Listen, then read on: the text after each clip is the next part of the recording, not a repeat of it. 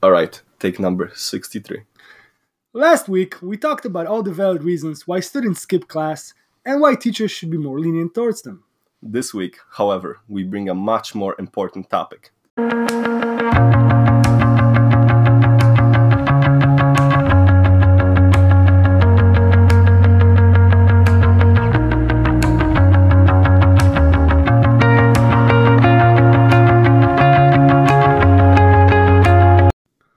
Welcome to a special episode of B Plus Student Podcast. Hello, it's Radosław Kojaski. And Hubert Kawak. We're coming to you live from a library in DePaul University, and today we have a real treat for you. We'll discuss a very important idea that is increasingly gaining traction in our country. Immigration. That's right, Hubert. If that doesn't interest you, well, it should. It's the second most important topic to discuss in our country. All right, take number 63. Last week, we talked about all the valid reasons why students skip class and why teachers should be more lenient towards them. This week, however, we bring a much more important topic. When Mexico sends its people, they're not sending their best. They're not sending you. They're not sending you. They're sending people that have lots of problems, and they're bringing those problems with us. They're bringing drugs, they're bringing crime, they're rapists, and It's one of many statements that you've undoubtedly been exposed to over the past few years. If you take something like that for face value, as many people do, it's no wonder why you would be skeptical about immigration. Throughout this podcast, we aim to cover the most common misconceptions about immigration that I'm certain you've heard before, such as the old, they're stealing our jobs, they're lowering our wages, crime, terrorist rhetorics, lack of assimilation, and various economic inequalities. Our aim is to take you on an educational journey and show you that immigration is actually a good thing for a country and to dispel all the myths and lies being spread around. It's important to point out that our current immigration law is very complicated. It works through a complex array of visas and quotas for each corresponding country. Even after studying it for extended amount of time, I don't feel fully comfortable talking about it. Ignoring the fact that analyzing would be beyond the scope of this podcast, I wouldn't even be able to explain all the intricacies in a given time frame. That makes sense. I think what you're trying to say is that one conclusion that we can draw from our current immigration policy uh, is that it's not adequate for our needs. Oh, absolutely. With the constant anti immigration bombardment coming from the current ruling party, it's safe to say that no good changes are coming for at least one more year. Yeah, you're probably right about that. But without further ado, let's talk about the myths of immigration. Where would you like to start? I think we should start with the most common one. They took our jobs! They took our jobs! They took our job. They took your job. That's funny. Yeah, it's a quick clip from South Park, Goobacks episode back from 2004. While I agree that it is funny, the serious part is that many people actually believe that sentiment. The most common idea is that immigrants will take American jobs, lower the wages, and completely wreck the economy doing so. Well, the data actually tells a different story. An overwhelming majority of economists believe that immigration is a good thing for the national economy. Big increases in both GDP and productivity. Did you know that according to the US Bureau of Labor Statistics, immigrants make up roughly 17% of the US labor force? That's correct. Okay, but wouldn't that mean that the 17% of the jobs the immigrants are currently working are being taken away from the Americans? No, that's not how it works. You're thinking of what economists call the lump of labor fallacy. Uh, l- l- lump what? I know you're not an economics major like me, so let me break it down for you. Go on. lump of labor fallacy is an idea that there are only a certain finite number of jobs to go around, and that if an immigrant to the United States take a, takes a job, then an American must automatically lose out on that job. The truth is that immigrants increase, expand employment opportunities. Therefore, if an immigrant actually takes a job from an American worker directly, they may also create a job for American workers. Can you elaborate on that? Sure. Immigrants create businesses, purchase homes, and pay taxes. They're also purchasing services and products. This as a whole enhances the economic growth. One thing that people seem to be missing is that immigrants are not just workers. There are also consumers that live just like each and every one of us. They too have needs to fulfill, basic laws of supply and demand, buddy. The benefits from immigrants also come in a diverse set of skills. A diverse set of skills? Yes, some of them are actually extremely skilled and qualified, while others could be qualified as low skilled labor. They not only offer their skills, but also their perspective, which is beneficial to employers. Another valuable point to consider is that immigrants fill jobs that American people don't want to do, such as work on farm fields. You could say that immigrant labor isn't necessarily competing with American labor, but in many cases actually complements it. Uh, that's that's a little difficult for me to digest. Could you elaborate on that just a little bit, please? Sure. Take a take a job at a farm, for example, and focus on the so-called low-skilled labor immigrants. On the farm, you would have an owner, a manager, people who sell the products, and individuals who tend to the farm as field hands. In the case of low-skilled immigrants, they would be the ones who would take the job due to Americans not necessarily wanting to work. Uh, yeah, I've, I've heard the so-called jobs that Americans don't want to take argument, and I'm just not fully on board in regards to your point. Can you give me something more? How about immigrants working jobs that actually give Americans an opportunity to join the labor force that they otherwise wouldn't? What do you mean? Look, immigrants who work as a childcare providers actually give Americans, specifically women, more opportunity to join the labor force. That's an interesting. Yeah, immigrants are also playing a big role in taking care of the elderly too. Consensus data for 2015 shows that immigrants accounted for 24% of nursing, psychiatric, and home care aides. All right. A study from bipartisan research organization New American Economy found that immigrants were 15% more likely to work unusual hours than similar US born workers. Also, according to data from the American Community Survey and Bureau of Statistics, they're also more likely to accept dangerous jobs. Dangerous jobs? That that sounds pretty rough. The dangerous jobs, at least. People seem to be under the impression that immigrants will simply come in and rob them of their job, though. They took our jobs, like in a skit. I understand I'm repetitive here, but could you could you elaborate on that a little bit more? Well, the theft of jobs is a silly concept, ignoring the obvious lang- bar- language barriers that many immigrants have to deal with. We've automatically embargo them from high-paying jobs. We also have to look at education. Education. Yeah, the reason why immigrants tend to fill those low-skilled roles is in part because they are on average less educated than native-born Americans. How significant is the difference in education? Well, statistically, it's very significant. For example, on the low end of the spectrum, about 26% have less than a high school degree, compared to only 5% of native born workers. However, one in three immigrants has a college degree or an advanced degree, which tends to be on par with the Americans born here. All right, all right. So, if I'm understanding you correctly here, there is competition for jobs then, with immigrants threatening the, the 5% of native born workers without a high school degree. Mm, In theory, to a very small extent, yes. However, in reality, immigrants are more likely to compete against other immigrants, so the effects on less skilled Native Americans might be smaller than you think. Remember that immigrants have to deal with other issues, such as the language barrier mentioned earlier. Yeah, uh, the reason that I'm pressing on this issue is because I want our listeners to be crystal clear about the facts here. I understand.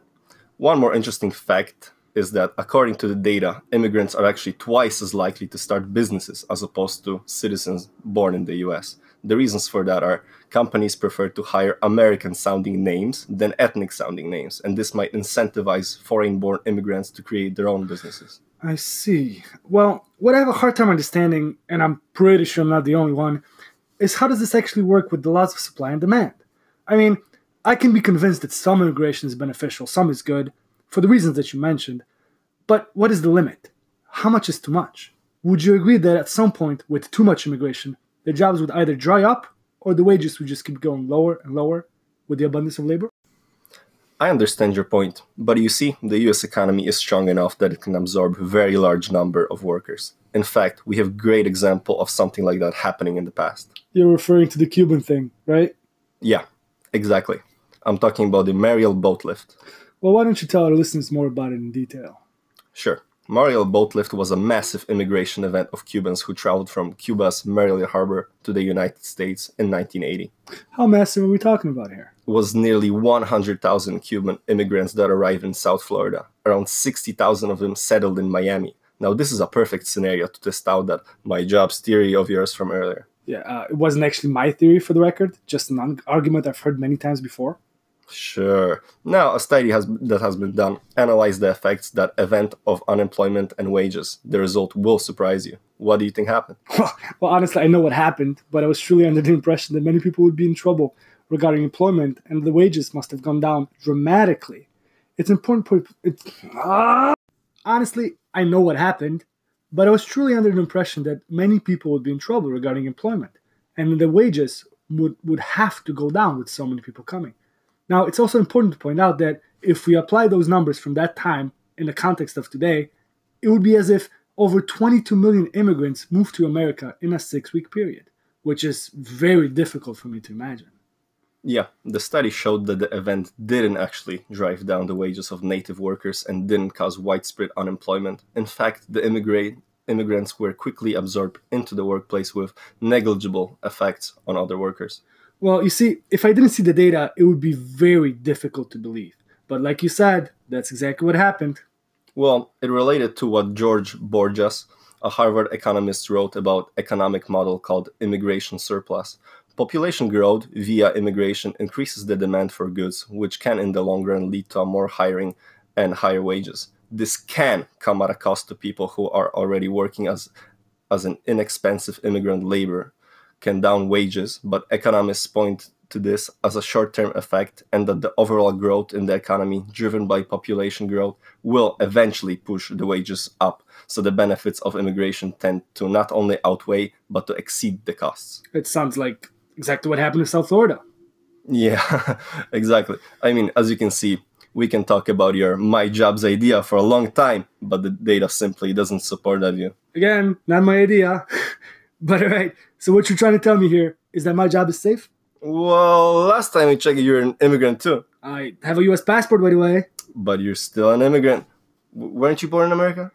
Uh, all right, all right, Donald. Let's just move on to the next point. All right, everyone's favorite crime.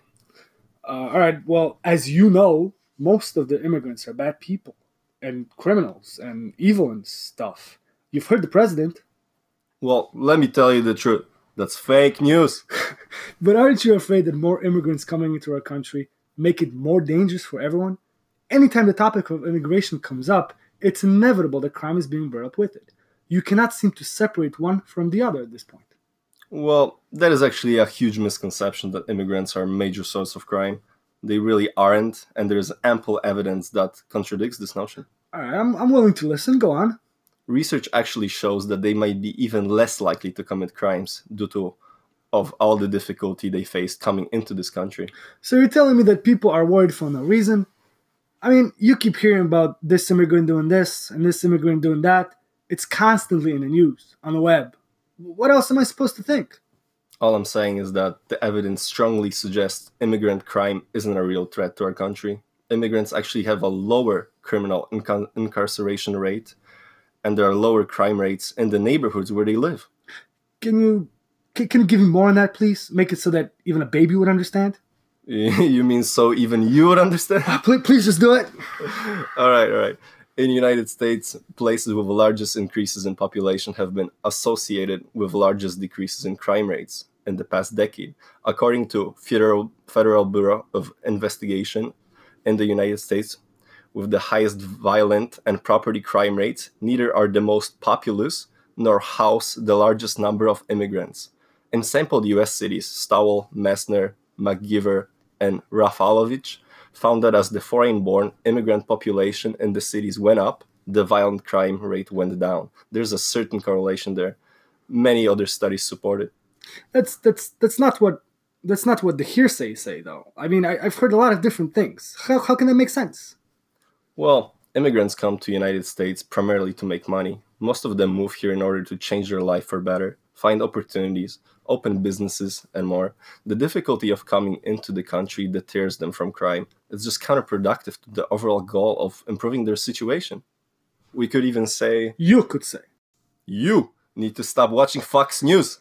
But sure, I could say that they might have a deeper appreciation for being here and the opportunities that they have here as opposed to the people who grew up there. All right I, I i think i get what you're saying. It's starting to make sense. But what about the welfare state abuse? What about it? Well the immigrants that are foreign born that come into the United States can just drain the welfare and abuse it. Basically, take the taxpayers' money, take my money, and, and all the benefits that come through my hard work. For example, through through Medicaid or, or other benefits. You're just a walking talking point. It's funny that you mentioned that.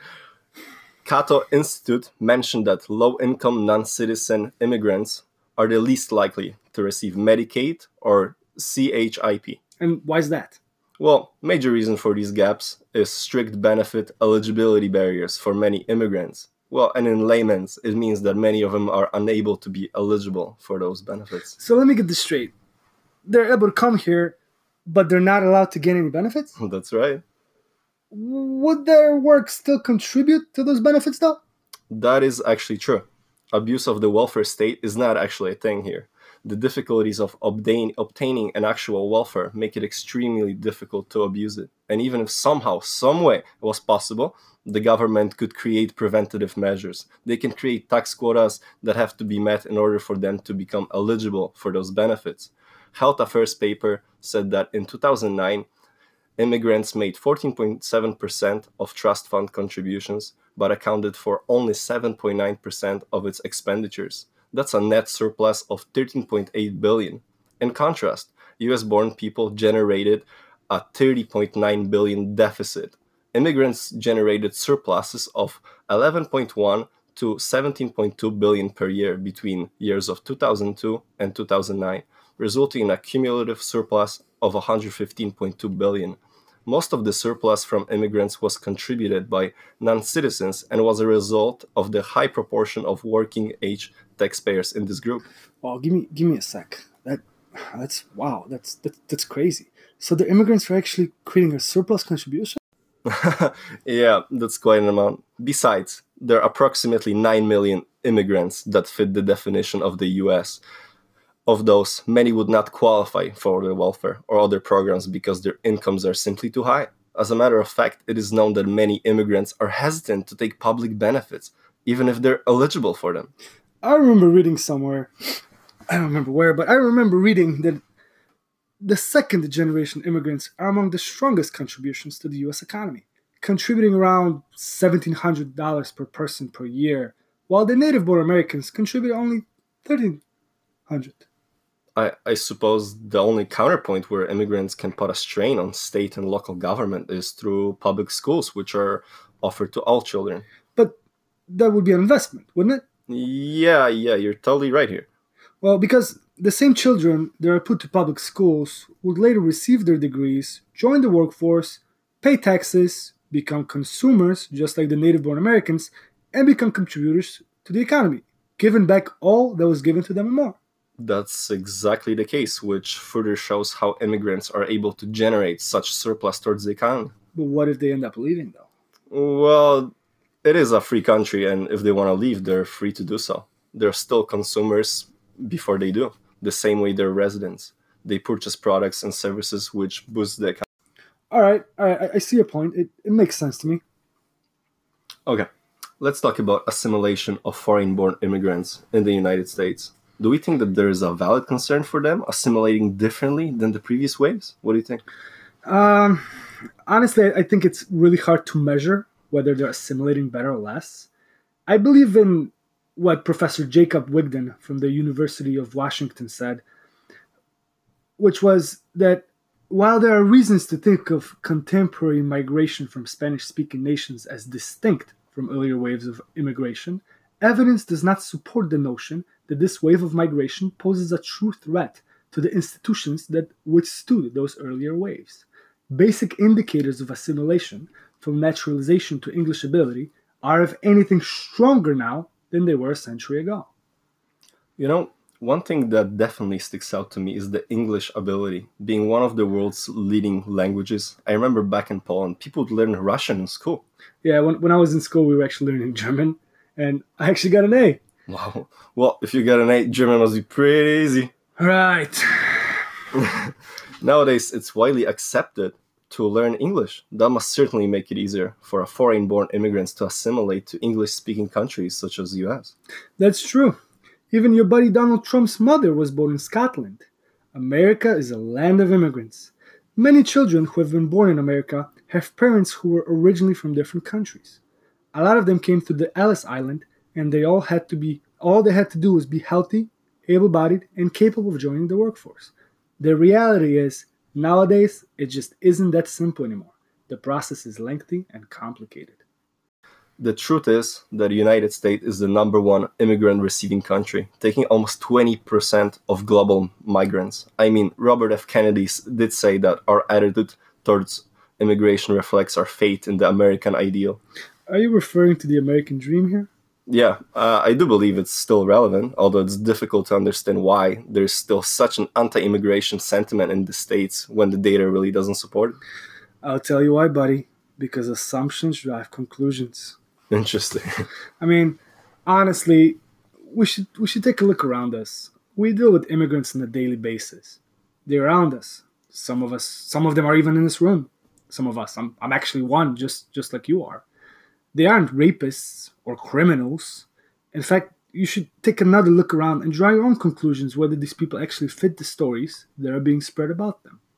Immigrants are hardworking people who only want to succeed the same way that you and I do and aren't any lesser of a human like some people would want you to believe. That concludes our podcast.